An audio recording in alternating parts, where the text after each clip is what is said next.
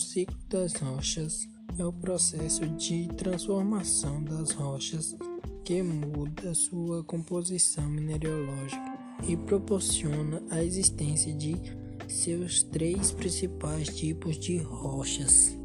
Agora eu vou citar três das principais tipos de rocha. A magmática.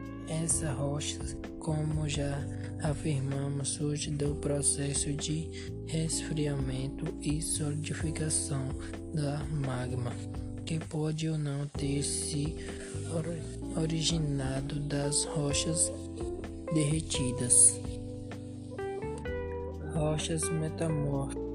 Rochas metamórficas são formadas por mudanças mineralógicas ou físicas de rochas persistentes provocadas por aumento de pressão e temperatura e pode envolver recristalização de novos minérios por combinação de elementos químicos.